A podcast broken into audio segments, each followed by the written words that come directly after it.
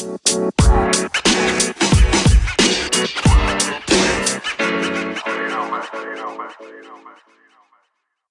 jó estét kívánok, köszöntöm a kedves hallgatókat. Immáron a Kéve Rádió Civil Control műsor 8. adásában. Beszélgető partnereim Cud Zoltán képviselő úr. Jó napot kívánok! És Molnár Tibor képviselő úr. Jó napot, vagy jó estét, most jó már de korán sötétedik. Hát barátaim, három témát terveztem én ma estére veletek megbeszélni és beszélgetni. Az egyik a hajléktalan kérdés helyen és úgy általánosságban, de főleg, főleg a mi viszonylatunkban e téma köré e néhány gondolatot szeretnék majd veletek megosztani. A második téma számomra egy, hát egy botrányosnak is mondhatnám, került most a postaládákba egy kiadvány, hát tényleg csak úgy tudom értékelni egy botrányos. Hát ebben az időszakban, de ezt még majd ki fogjuk bontani. És ahogy marad időnk, akkor pedig a kéve legfrissebb újságából szemezgetnénk, szemelgetnénk néhány érdekes cikket, és ezzel is biztatva a hallgatókat, hogy forgassák és olvassák az újságunkat. Mint ahogy kezdtem is a bevezető elején, hajléktalan kérdés kezd helyen. Ez már ö, olyan régóta téma, és olyan régóta probléma, hogy nem lehet eleget beszélni róla hiszen emberi sorsokról van szó, emberek életéről van szó, és tulajdonképpen még mindig széttesszük a kezeinket, és, és rá tekintünk erre az eseményre, vagy pontosabban erre a szituációra és helyzetre, hogy mi van itt kezdhelyen a hajléktalanokkal. Nem olyan rég néhány emberrel beszélgetve, járok előkkel, intézménybe dolgozókkal, bocsánat, emberekkel, akik, akik nap mint nap szembesülnek a hajléktalanság kérdésével, és hát nem utolsóban hajléktalanokkal is. Hát elkeserítő, ami kezd helyen van, és volt képviselőként is nagyon-nagyon sok ciódás és harc mondhatni, és, és tulajdonképpen eredménytelen küzdelem után sem jutottunk odáig, hogy egy nagyon egyszerű tényt mondok, hogy ezeknek az embereknek legyen fedél a fejük felett. Milyen gondolatok születtek bennetek az elhangzottak után? Mit gondoltok erről a keszthelyi hajléktalan kérdésről? Tibor?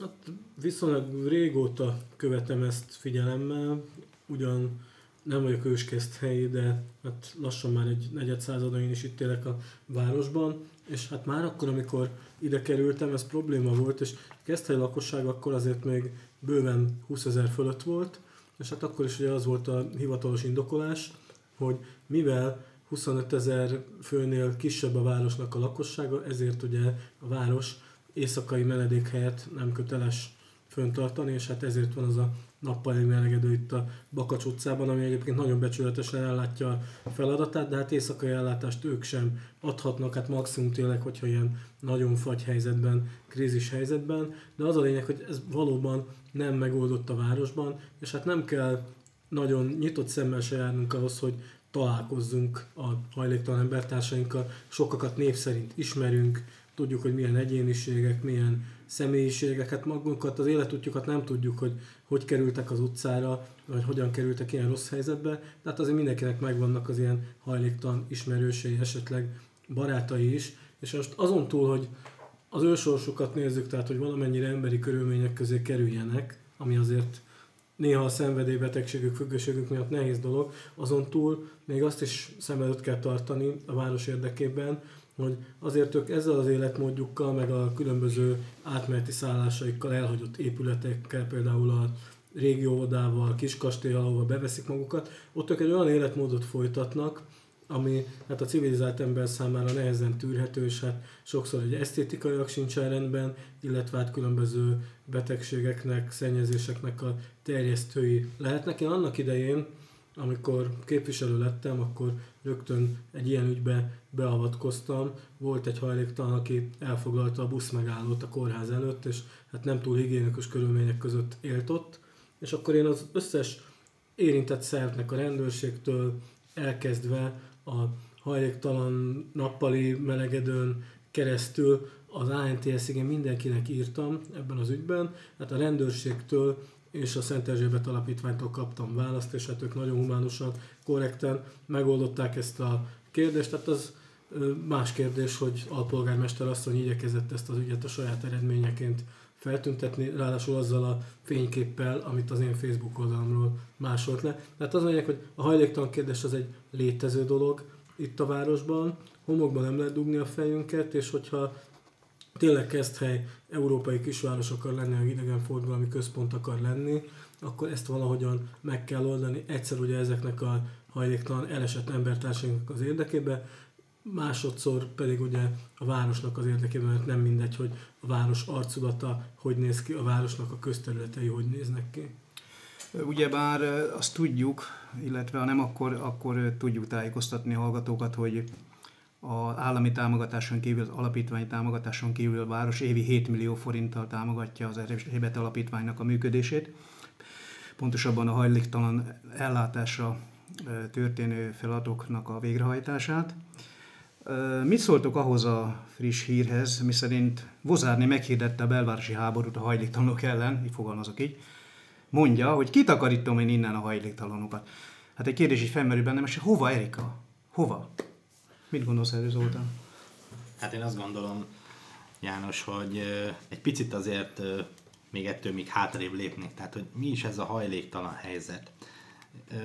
Én egyetemi éveim alatt feleségemmel megtapasztaltam, hiszen segítettünk hajléktalanoknak ételosztásban, éjszakai teajáratokat tartottunk fönt egyházi szervezeten keresztül, az adventista egyház, baptista egyházon keresztül, és testközelben tapasztaltam, hogy milyen is egy hajléktalan sors egy nagyvárosban. És ugyanez vetülhet a kisvárosban is, azonban azt látni kell, hogy a hajléktalanság az a mély szegénységből indul. Akinek mondjuk vannak van lakása, egy családban él, de azonban ott egy konfliktus alakul ki. És ezt a konfliktust, mivel mély szegénységben élnek, nem tudják máshogy kezelni, sok esetben, gyakorlatilag azt az egyetlen egy ingatlanukat, ahol a család lakik, kénytelenek eladni, és emellett természetesen, amikor már ilyen bajba kerülnek, hogy a mélyszegénységben élő embereknek egy része, nem feltétlen jellemző, de amikor elindulnak a lejtőn, akkor ehhez társulnak bizony szenvedélybetegségek. Jobb esetben csak az alkohol, uh-huh. rosszabb esetben más típusú szenvedélybetegségek, és azt gondolom, hogy ezt kell tudnunk megállítani. Tehát ezt kell tudnunk kezelni városi szinten. Nem szabad, hogy a hajléktalan státuszig eljusson valaki, mert hogyha egy város tudja kezelni az itt lévő mély szegénységben élő embereknek a sorsát, akár szociális lakásokkal, akár olyan támogatásokkal, hogy vissza tudjanak kerülni a munkavilágába, hiszen maga a mély szegénységnek az egyik ugye szegmenséhez tartozik az, hogy, hogy az emberek nem tudnak dolgozni. Itt Keszthelyen is ugye az jellemző, hogy igazából a város struktúrá, munka, munkaerőpiaci struktúrájából adódóan rengeteg idény munka van jelen. Ami azt jelenti, hogy nyáron tudnak dolgozni, nyáron meg tudnak élni, azonban a téli időszakban nem feltétlen tudják fenntartani magukat ezek az emberek, és fontos hogy a városnak a munkaerőpiaci szerkezete meg tudjon változni. Az egész évre tudjon embereknek munkát adni, hogy ne tudjanak a mély szegénységbe kerülni. Ugye itt a lakhatási problémák merülnek föl, akkor a fiatalok esetében nagyon fontos a kallódó fiatalok lehetőségeinek a hiánya, itt ugye mentorprogramokat lehetne szervezni, ugye beszélgettünk itt a szenvedélybetegségekről, az alkoholról, alkoholról, a játékról, a drogról, itt ugye több preventív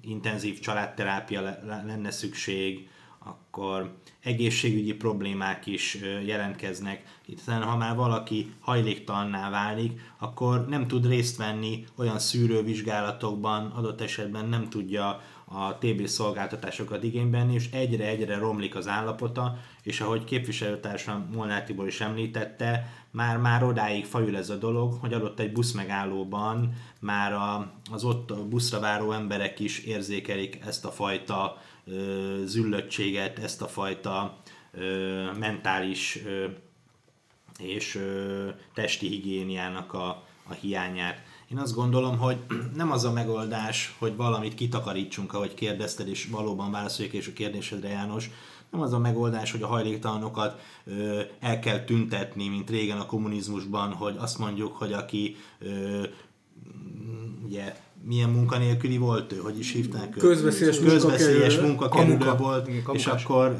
bepecsételték a személyébe, és ezt írtották, és becsuktuk a szemünket. Nem az a megoldás, hogy azt mondjuk, hogy kitakarítjuk innen az embereket, hanem támogassuk őket szolidárisan, fogjuk meg a kezüket, próbáljuk meg visszavezetni a munkavilágába, próbáljunk olyan lehetőséget adni, amivel el tud indulni a, a lejtőn fölfelé, tehát nem lefelé, és az is, az is fontos, hogy a helyi, esély, helyi esélyegyelőségi program tárgyalásakor én felvetettem azt a, az önkormányzaton belül és az érintett szociális intézmények vezetői számára is, hogy differenciált programot javaslok kidolgozni az embereknek, nem egy egységes programot, hanem ezeknek az embereknek annyira személyre szabott megoldásra van szükségük, hogy visszataláljanak úgymond a helyes élet és a helyes útvonalra, főleg itt Keszthelyen, ahol számosságát tekintve 10 és 15 hajléktalan számról beszélgethetünk. Lehet, hogy hát még talán függ, ugye, nyári hogy időszakban talán lehet, hogy... Vannak ideiglenes hajléktalanok, van, és akiknek van családjuk, és akkor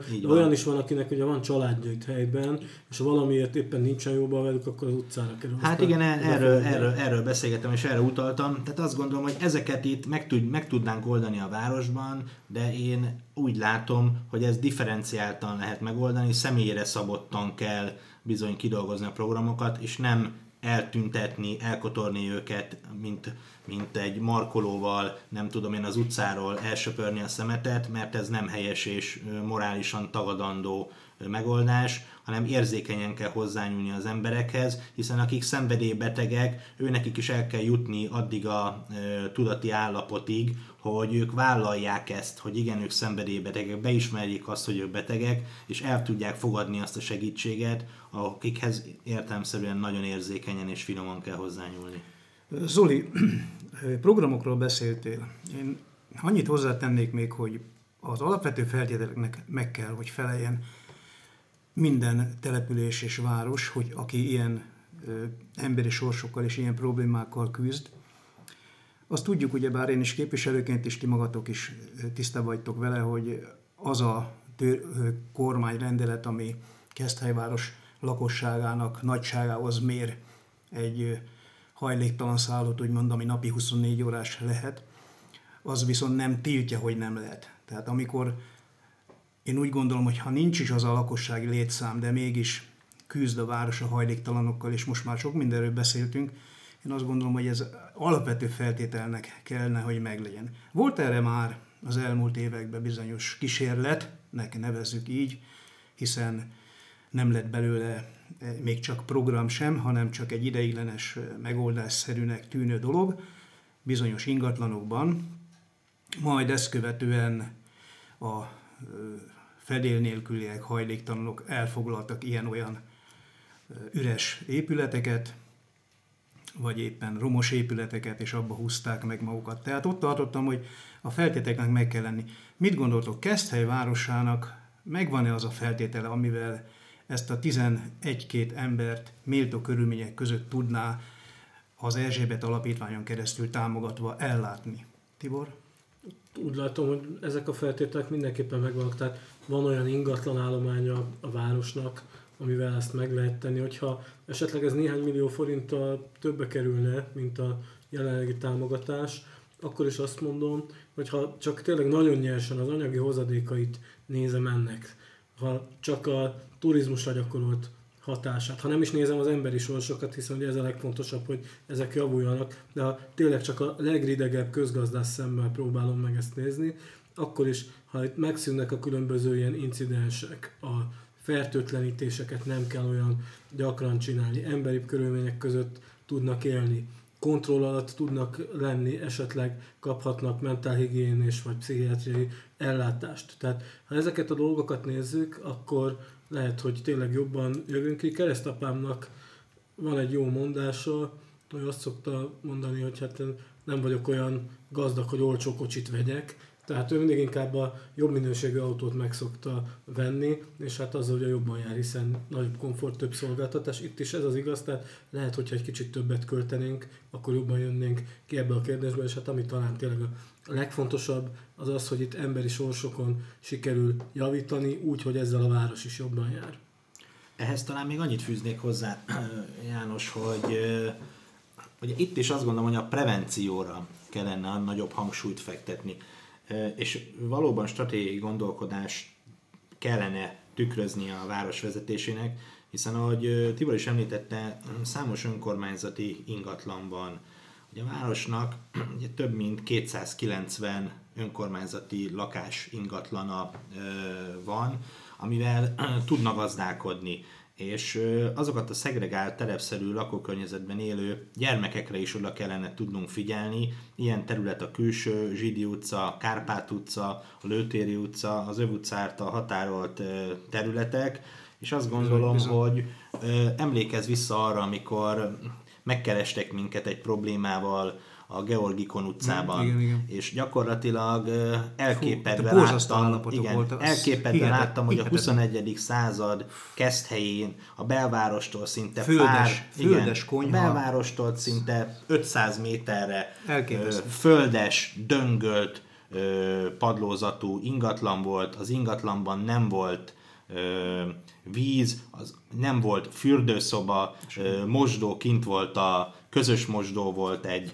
gyakorlatilag kint a udvaron, udvaron vizet is onnan tudtak hozni, és ilyen környezetben élnek a 21. században helyen emberek. Én azt gondolom, hogy ez méltatlan. Tehát ameddig ilyen környezetben élnek emberek, és sajnos szociológiai azt kell mondani, hogy ezt a mintát látják az ott felnövő gyerekek, akkor nagyon nehéz, nagyon nehéz ebből kitörni, és ugye azokra a szociális szolvány területekre is érdemes odafigyelni, amik a belvárosban találhatók, a Cserszeg utca környéke, de a Fenékpuszta és Szendrei Majorra is, Abszolút, Ugye, nem az a rész, hogy nem az a, a megoldás, hogy ezeket buldózerrel letoljuk, és azt gondoljuk, hogy nincs is, és azt tesszük, hogy mondjuk az ott lévő embereknek külső településekre vesz a város ingatlant és kitelepíti ide az embereket, mert azt gondolom, hogy ez annak a településnek sem megoldása, hova kerülnek, de Keszthely városának sem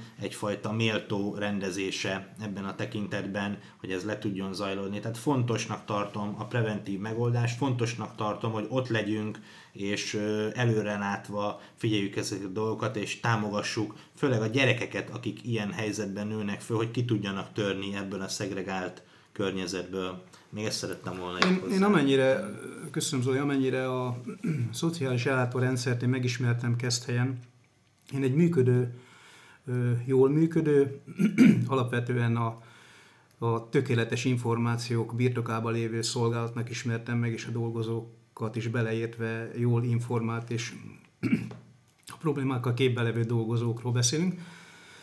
Számtalan olyan esettel találkoztam, ahol, ahol tényleg, tényleg a törvényeken és a szabályzókon kívül a emberiesség és a, a empátia, ami nagyon-nagyon sokat segített, és az emberismeret. Tehát ahogy Tibi is elmondta, és elmondtátok, hogy sok-sok ember személyesen is ismerünk ezek hajléktalan emberek közül, akiknek gyakorlatilag előttünk pörög le az élete, nap mint nap követhetjük őket. Valójában egy olyan kérdés merült fel bennem itt hallgatva a titeket, hogy mit gondoltok a Keszthely városának a a lakossága, a keszthelyi polgárok valami elfogadók-e ez irányban, vagy inkább, inkább tartózkodók, elutasítók? Mit gondoltok, Tibor? Hát én ezt mind a való életben, mind a közösségi médiában látom, hogy azért időnként az indulatok azok megemelkednek, tehát amikor olyat olvasok a Facebookon, hogy hát a csöves az már föladta, érte már nem kár, legyen meg a kannásbora, és akkor csak ne itt gusztustalankodjon a mi utcánkba, tehát körülbelül ilyen vélemények is elhangzanak, vannak emberi vélemények is, és hát ott lehet megérteni az lakással rendelkező polgártársakat, tehát amikor a, tényleg a busz megállót nem tudja használni, vagy a patika előtt, ahol ugye eleve van úgy, hogy beteg vagy félig beteg emberek mennek, tehát ott a padon csinálja azt a mocskot, ami esetleg ugye fertőzést terjesztett, meg hát nem túl esztétikus. Tehát az ilyen akcióknál azért elgurul az embereknek a gyógyszere. A másik fele viszont az, hogy vannak, akik ugye a jól vagy rosszul értelmezett emberiességből sokszor föntartják ezt a helyzetet, mert pénzt adnak, esetleg élelmiszert, és hát gyakorlatilag szegény hajléktalan embertársainkat oda szoktatják, ahova nem kéne, emiatt nem vesznek igénybe ellátást, emiatt ők hát teljesen ilyen autonóm, meg nomád módon élnek, és hát kezelhetetlenek a városban. Ha lenne legalább egy olyan, hát most nem is azt mondom, hogy társadalmi mozgalom, de legalább egy olyan közvélekedés, hogy ezeknek az embereknek a sorsát rendeznünk kell, és hát mivel ugye egy közösség vagyunk, nem a polgármester úr által hirdetett értelemben, hogy csak a fideszesek és a kivételezettek a közösségnek a tagjai, hanem az egész város, akkor az egész városnak ebben van felelőssége, és biztos vagyok benne, hogy akkor megmozdulna valami ezen a téren is. Hát, bocsáss meg, igen. Én azért azt gondolom, hogy tehát ne csak a negatívat lássuk ebben, mert én azt gondolom, hogy ez egy ö, erős kohézióval rendelkező közösség. Tehát Keszthely közössége azért, hogyha azt gondolom, hogyha világosan, nem megosztó módon számukra Igen. el van mondva, és meg van világítva, hogy milyennek az értelme, amiről nyíltan beszélünk. Én azt gondolom, hogy fontos ezekről, ahogy most is beszélgetünk, nyíltan és tényszerűen elmondani, akár a pozitív oldalát, akár a negatív oldalát a, a dolgoknak. Hogyha ezeket látja egy közösség, akkor azt gondolom, hogy a keszthelyi közösség igenis összetartó, és tud tenni a dolgokért, és a hajléktalan kérdésben is azt gondolom, hogy ha látják ennek a megoldásra való törekvését, és látják azt, hogy hogyan lehet ezt előre mozdítani, milyen előnyel jár a közösség számára, amit ugye Tibor is említett, adott esetben a nyári hónapokban,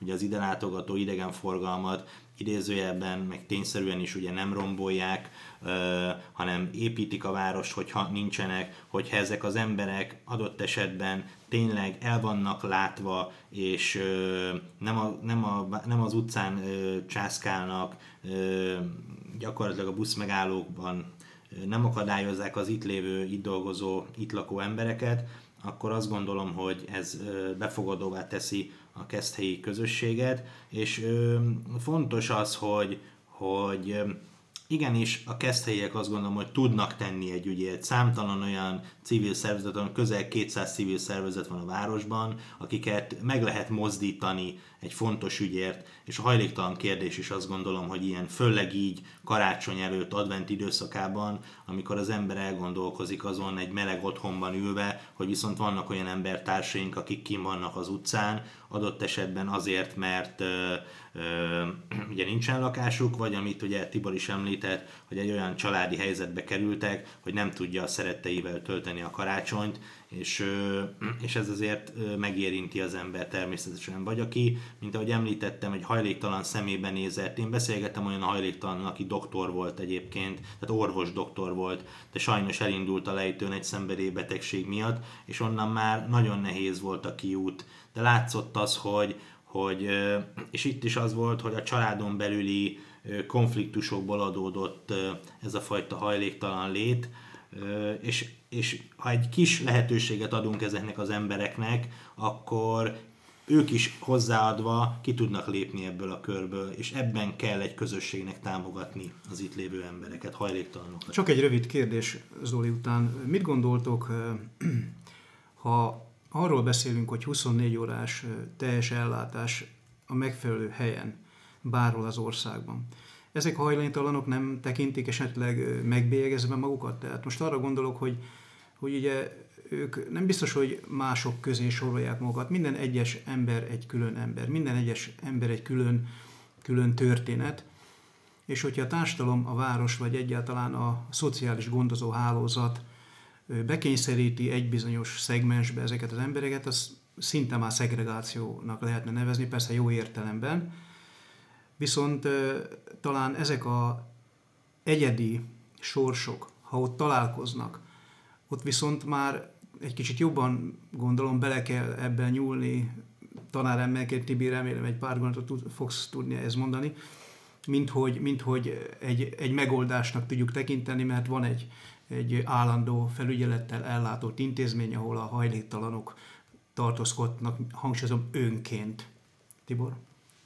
Mindenképpen a korlátozást nehezen élik meg, főleg olyan emberek, akik szabadsághoz szoktak. Szokták azt mondani a hajléktalanokra, hogy ők olyanok, mint a malomjátékban, akinek már csak három köve maradt a végén, tehát szabadon lépkedhet bárhova, igazából nincsen lakás, nincsen semmi, ami kösse őket, és hát ezt a szabadságot azért ők nehezen adják föl, tehát nem arról van szó, hogy börtönben kell őket tartani, tehát van egy kifejezés, ez a reszocializáció, tehát hogy visszavezetni őket valahogy a társadalomhoz, hogy előbb-utóbb eljussanak oda, hogy legalább egy alacsony szintű kis bérelt garzonlakásuk legyen, vagy egy munkásszállóra bejussanak, és akkor így a munkavilágába följebb tudnak lépkedni. Tehát ez lehetne nekik egy cél. Ha nagyon történelmi példát akarok mondani, és lehet, hogy ez most kicsit erőltetett lesz ez a hasonlatom, Szent László királyunk idejében voltak ugye nagyon drasztikus törvények, nagyon súlyos büntetések, amiket annak voltak köszönhetőek, hogy ebben az időben zajlott a magyar társadalomnak egy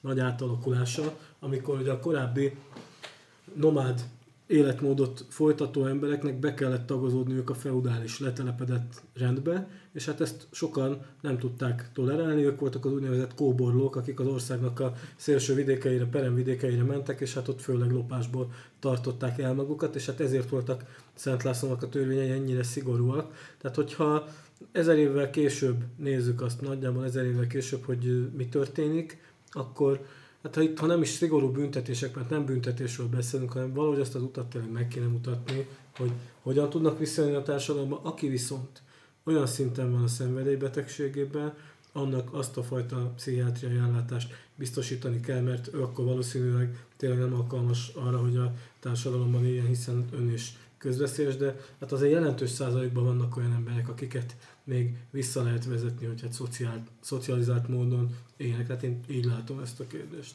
Ö, ifi doktor úr, Isten nyugosztalja, elő kell vegyem doktor, úrt, doktor urat.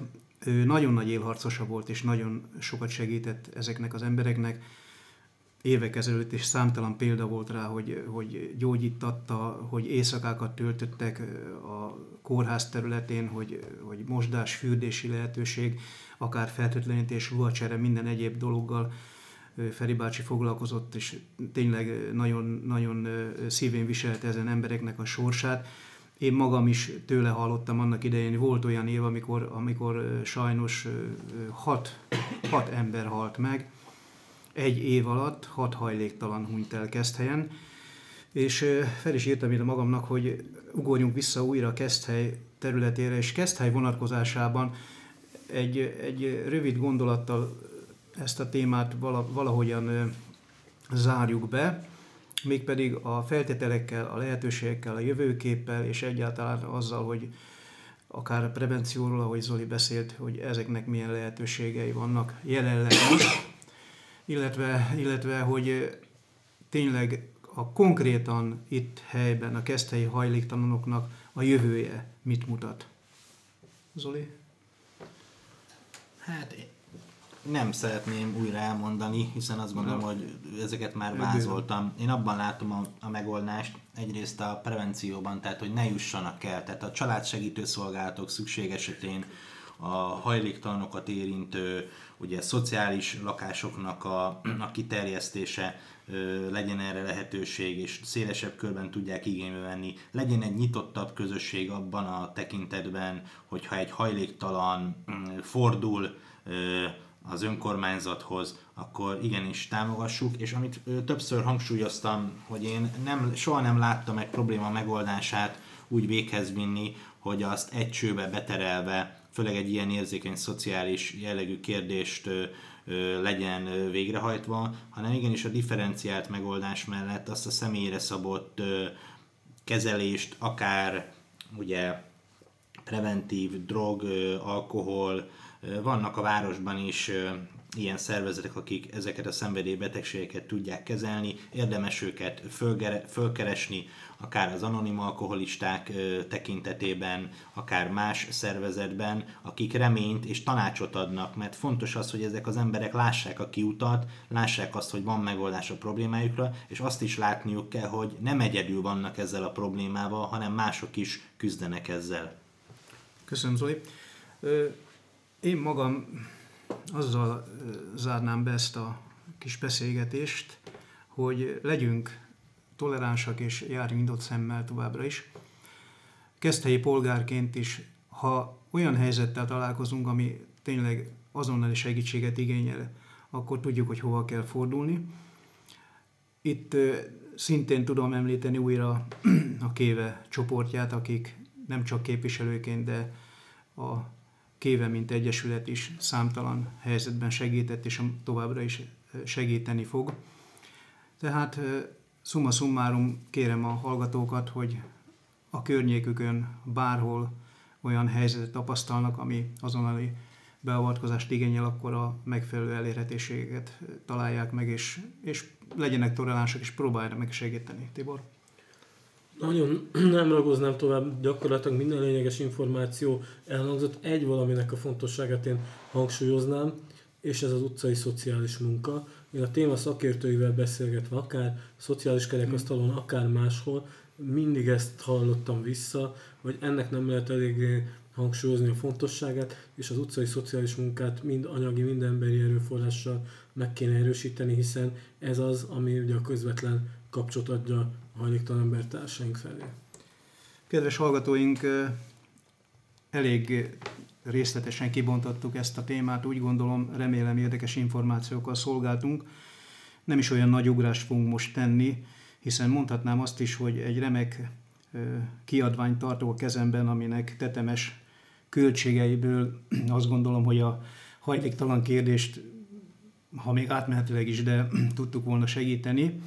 Sajnos nem ez történt, hanem az történt, hogy Nagy Bálint polgármester a nagyszerű videoklipje után, nem tudom milyen nézettséget ért el, de gondolom, hogy a egeket veri, úgy gondolta, hogy ő ad ki egy kiadványt is saját magáról, benne pedig az ő éves elvégzett munkájáról képekkel illusztrálva. Arra gondoltam, mit szóltok hozzá kollégáim, hogy néhány, néhány cikket mm, megosztanánk a nézőkkel, hallgatókkal.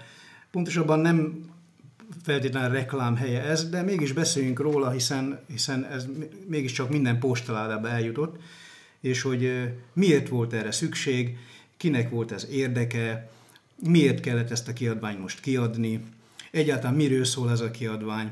Tehát ezek a kérdések, amik most itt felmerültek gyorsan a fejemben, erre keresünk választ, és hát kérlek benneteket, hogy, hogy csatlakozzatok ehhez a, a, a ahogy mond, mazsolázáshoz. Akár, akár kezdhetjük a, az hát elej, elején is egy, egy címlappal, ami, ami úgy kezdődik, hogy, hogy Keszthely új lendületben 2020-as évben, az új városvezetés első éve és egy kölcse idézettel zár, és egy gyönyörű panorámás kép van rajta. Gyönyörű színekben, és nagy óriás kerék, ne felejtsük el. Ja, igen, igen, az óriás Egyszer kerék. majd, hogyha a történetírás, meg a helytörténet a maga helyére teszi Nagy Bálintnak a polgármesteri időszakát, akkor ennek az óriás kerék lesz a jelképe, és nem feltétlenül a pozitív jelképe, hiszen ez egy vásári látványosság, hogyha úgy nézzük, Vidám Parkban ennek van létjogosultsága, rendben vagy nagyvárosokban, Londonban, Budapesten van ilyen, és egyébként még az sem lenne baj, hogyha lenne óriás kerék, de a legnagyobb baj az, hogy a városnak a fejlődését az óriás kerékkel akarja eltakarni. De hogyha az óriás kerékre felül valaki, és körülnéz, akkor ott már azért látja a különböző romos, omladozó épületeket, az elhanyagolt utcákat, és még sok-sok infrastruktúrális hiányosságát a városnak. Tehát egy bátor vállalás ezt így felfűzni, és látszik, hogy Nagy Bálint szereti az óriás kereket. Neki ez egy szimbólum. Még lehet, hogy egyszer a város címerébe is bele fog kerülni, de ettől függetlenül az óriás kerék nem oldja meg a városnak azokat a problémáit, amiről ugye a hajléktalan kérdésről már beszéltünk, de itt kiegyzeteltem magamnak csak néhány olyan problémát, ami a felületes szemlélő számára is nagyon jól látható. Gyakorlatilag hát van egy élettelen és élhetetlen városunk, ahol óriási kerülőkkel tudunk csak közlekedni, ahol hát vannak ugyan központilag szervezett tömegeket vonzó rendezvények, de az a fajta élő, lüktető hangulat, ami a 90-es évekre még jellemző volt, amikor én ide kerültem, annak én már a nyomait sem látom. Elkerülnek bennünket a fizetőképes nyugati turisták, hiszen ugye nincsen megfelelő szálláshely.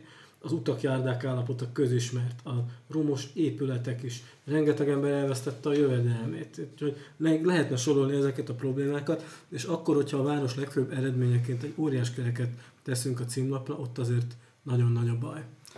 Itt látok egy címet, éppen arról beszéltél, a fejlesztésekről. Itt van is egy ilyen fejrész, és úgy kezdődik, hogy fejlesztések kettős pont. És ragyogó képeket látunk itt útfelújításokról. Három fiatalember sétál. Kik vannak itt? Segíts Tibor, részes. Hát Jenő bácsit látom itt, Maninger Jenő, országgyűlési képviselő urat, és hát Dósa Zsolt képviselő urat is látom. A polgármester mellett, és hát alatta is egy szintén egy kép, és mellette szintén egy kép, és ő fölötte is szintén egy kép. Tehát gyakorlatilag most egy kapásból ezen a két oldalon hat képen a polgármester úr szerepel. De térjünk vissza a fejlesztésekre. Hát milyen fejlesztések történtek az elmúlt évben Keszthelyen, amire azt lehet mondani, hogy ez Keszthely a fejlesztése? Mire emlékeztek? Volt néhány még, hát nyilván korábban elindított pályázatból származó beruházás, tehát a koncepciót nagyon nem látom benne, de hát például ez a B plusz R parkoló is, amit ugye megszavaztunk, mert hát akkor most, ha van rá pénz, akkor épüljön meg, és ezt Igen. nem mi készítettük elő, de ahogy én nézem, akárhányszor elhaladok mellette, nem veri az egeket a kihasználtsága. Tehát gyakorlatilag leaszfaltoztak egy udvart, és ott ez üresen áll, és hát nagyon ezt nem használják ki. Hát igazából ennek a koncepcióját se értem ennek a B plusz L parkolónak, hiszen én biciklis talán ott még soha nem láttam Néhány autó. parkolni. Néhány autó van, és ilyen közel a belvárostól még úgysem tud megvalósulni, hogy gyakorlatilag valaki oda autóval érkezik, onnan biciklimmel megy tovább. Mondjuk ezt a koncepciót nem tudom, hogy hogyan képzelték, valamint hogyha valaki biciklivel jön, akkor miért rakja le ott a bicikliét és onnan sétáljon a belvárosba. Ö, igen, ebben van egy kis lék, azt gondolom ebben a gondolatmenetben, de én visszalapoznék talán az elejére ennek az újságnak, János, és azt mondja, hogy az új városvezetés első éve. Én azt gondolnám, hogy itt a lapozgatva ezt az újságot, és még nem találkoztam vele, én azt gondolnám, hogy Nagy Bálint vezetésének első éve, hiszen Igen. ebben, Igen, ebben igen. egyetlen egy képen vannak ellenzéki képviselők, bocsánat, kettőn, tehát az első oldal, az első kinyitott oldalon, ugye a képviselőtestület szerepel, Hát ott a Maninger- baloldali... Maninger Jenő Ők mióta tagja a képviselőtestületnek? Hát lehet, hogy feladja az országgyűlési mandátumát és beáll képviselőnek. Neki ott nem, kell nem, nem tudom, de ha megnézzük ezen a két képen itt egymás mellett, a baloldali képen, onnan ízlésesen sikerült levágni az ellenzéki képviselőket, ahogy szokták, mint minden Nyilván, propaganda újságukban.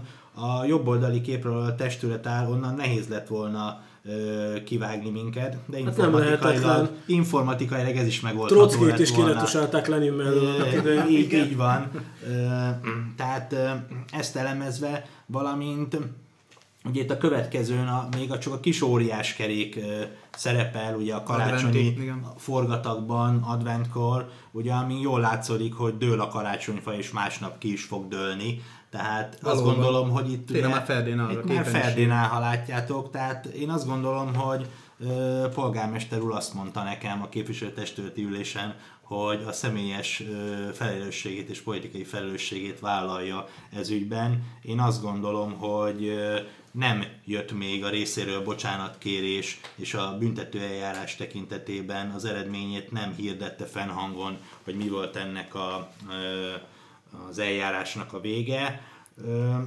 Ez a kis óriás kerék, nem tudom, hogy mennyien tudják a városban, itt érdekes módon karácsony előtt lett beszerezve, és itt a város fizetett közel 3 millió forintot, Igen, hogy igen. egyáltalán ide kerüljön.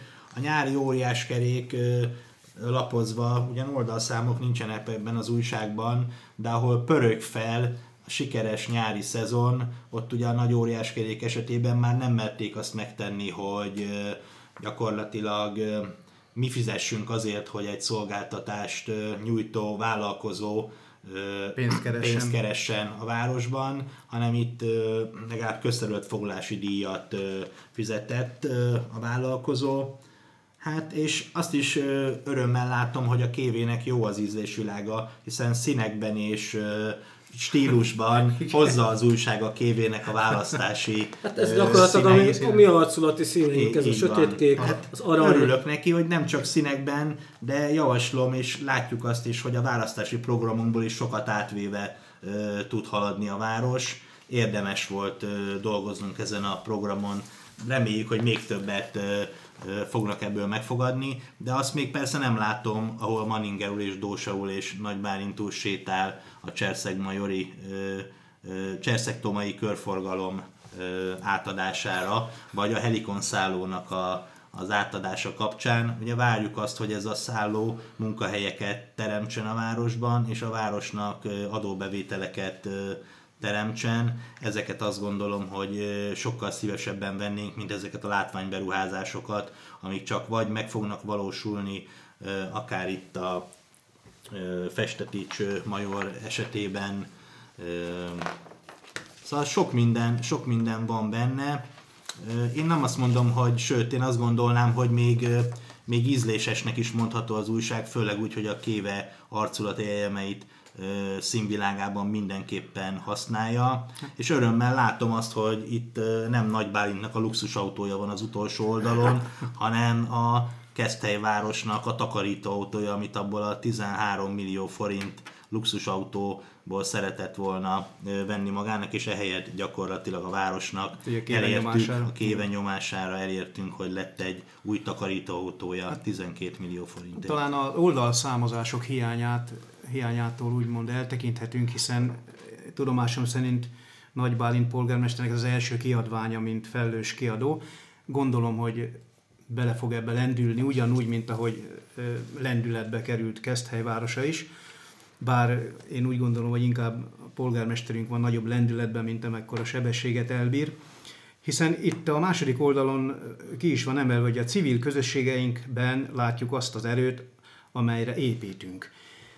Egy gondolat erejéig, Tibor, mit jelent neked az a kijelentés, amit Nagy Bálint mond, hogy a civil közösségeinkben látjuk azt az erőt, amelyre építhetünk? Hát végül is az ő szempontjából igaza van, hiszen kizárólag azokkal a civil vagy civilnek látszó közösségekkel működik ő együtt, akik ugye a saját politikai világához tartoznak. Az összes az önkormányzat által felállított testületeket, legyen ez idősügyi tanács vagy ifjúsági kerekasztal, azt mind a saját embereivel töltötte meg, aztán hát ott vannak az olyan álcivil szervezetek, mint például akár az Összefogás Keszthelyért Egyesület, aminek ugye az elnöke Pálinkas Robert, és ugye ez volt a Fidesznek a jelölő szervezete, annak idején még a 2002-es választáson, aztán hogy a Tegyünk Keszthelyért Egyesület, ami Fidesz Tomi Egyesülete, bár most már hivatalosan nem ő vezeti, meg még a különböző ilyen körök, csoport. És a Keszthely Összefog csoport az a kedvencem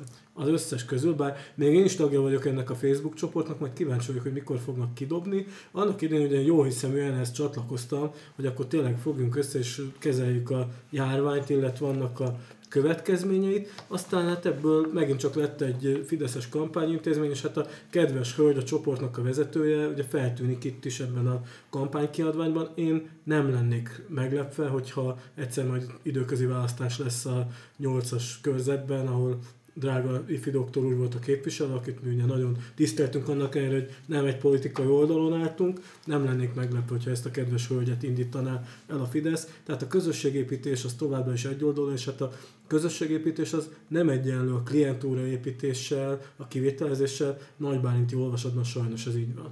Még egy gondolat és egy cím, a Balaton legjobb strandja című oldalon. Itt a pályázati pénzekről és a pályázati beruházásokról van szó. Eddig én annyit hallottam róla, hogy megkérdezték a keszthelyieket, milyen színű legyen a ö, csúszda, ami már le is van festve. Mi a véleményetek erről a Balaton legjobb strandjáról? Valóban a Balaton legjobb strandja most Keszthely strand? Zoli, hogyha megengeded, akkor én, mint földrajz szakos tanár, ugye olyan diplomám is K- kérlek, van. kérlek, Tibor, De ki. nagyon, És nagyon vízügyi- röviden vízügyi levezetném. Hát azért vízügyi szakember nem vagyok, bár tény, hogy azért vízügyekkel elég sokat foglalkozom a PhD tanulmányaim során is. Tehát most kimerem jelenteni, hogy akármit építenek oda, három óriás kereket, nyolc hullámvasutat, vízi élményelemeket, űrhajó kilövőt, akkor se lesz a Balaton legjobb strandja. Annál az egyszerű oknál fogva, hogy a vízminőség földrajzi okokból nem fogja elérni soha a keleti medencének a vízminőségét, tehát mondjuk Balatonfürednek, Balatonkenesének, Siófoknak a vízminőségét, ahol ugye le lehet látni szinte a víz aljára. Itt ugye ez egy adottság, hogy itt tömlik be az alafolyó a Balatonba, Kis Balaton ide vagy oda azért hordalékot még mindig hoz, itt a Keszthelyi medence, a Keszthelyőből, azaz üledék lerakódásnak a fő helyszíne nem véletlen, hogy ennyi probléma van Györökön is ezzel az ipari kikötővel, illetve az iszapkotrással. Itt egyszerűen soha nem lesz olyan a vízminőség az adottságokból fakadóan, mint Siófokon. Ha fordítva lenne, hogyha a Sió lenne a Balatonba, és az ala folyna ki, akkor itt lenne a legjobb vízminőség, egyébként nem. Tehát, és a másik, hogy Hát ez nem a Visszajövőbe című film. Tehát amikor előre megyünk, és akkor azt mondjuk, hogy tíz év múlva, lesz, most milyen ez a strand. Tehát én ezt eredménynek nem tudom elkönyvelni. Én is, ha minden évben megteszem a szilveszteri fogalmamat, fogadalmamat, hogy lefogyok 10 kilót, meg kigyúrom magamat, ami nagyon jól hangzik, de hát valójában azért van egy viszonylag hajszolt, stresszes életem, amikor nem tudok úgy táplálkozni, meg sportolni, hogy kéne, és hát minden évben egyre idősebb leszek, tehát ez egyre nehezebb lesz. Szerintem ez a helyzet ezzel a strandon is. Fejlődjön a strand, legyen szép, mi szeretjük, mert a miénk, de soha nem lesz olyan, mint egy Siófoki Beach. Azt gondolom, hogy Tibor, amiket most összefoglaltál, ezt egy zárszónak is tekinthetjük, hiszen elszaladt az idő, és a... Még lesz egy erős zárszavam, azt majd a műsorunk, tartogatom. Igen, a műsorunk elején azt mondtam, hogy három témát szeretnénk kibontani, és a újságunk lenne a Kéve újságnak azt a majd akkor további... a következő adásban, igen, mikor már Tamás is velünk lehet. Lesz egy hosszabb kibontása, illetve egy, egy hosszabb beszélgetés az újság tartalmáról, és egyébként a benne szereplő hírekről és minden más témáról. Mivel az időnk elszaladt, csak egy zászóra marad már csak időnk. A elhangzottakkal, a kérdésekkel kapcsolatban hogy tudnád ezt a mai műsort zárni a hallgatóknak, Tibor? Nagyon röviden én csak annyit mondanék itt, főleg az újsággal kapcsolatban, hogy nem, szém, nem személyi kultuszt kéne építeni, hanem a várost. Hasonlóképpen gondolom én is, illetve annyit tennék hozzá, hogy az erre a kiadványra elherdált adófizetők pénzét sokkal sokkal hasznosabb dolgokra is lehetett volna költeni, és ehhez hozzáteszem azt a videoklipet is, amit Nagy Bálint saját magáról forgatott. Szóval... Igen, én is azt gondolom, hogy a gőgös, önző politika, kirekesztő politika helyett bizony itt advent időszakában el kéne csendesedni, mindenkinek magába kellene szállnia és végig gondolni, hogy valóban ilyen városvezetés szeretne polgármester a jövőben is képviselni, ami a kirekesztésre, a gőgös magatartásra épül, vagy pedig a keszthelyi közösséget minden tekintetében, minden spektrumában építeni, bővíteni, szépíteni, és egy jobb várost elérni közösen. Hát barátaim, köszönöm szépen a türelmeteket és a beszélgetést minnyájatoknak, köszönöm a hallgatóknak a türelmet, és hogy végighallgattak bennünket, továbbra is keressenek minket. Én Herold János voltam, és további jó éjszakát, jó estét mindenkinek. Köszönjük a figyelmet, viszont hallásra. Jó estét kívánok, viszont hallásra.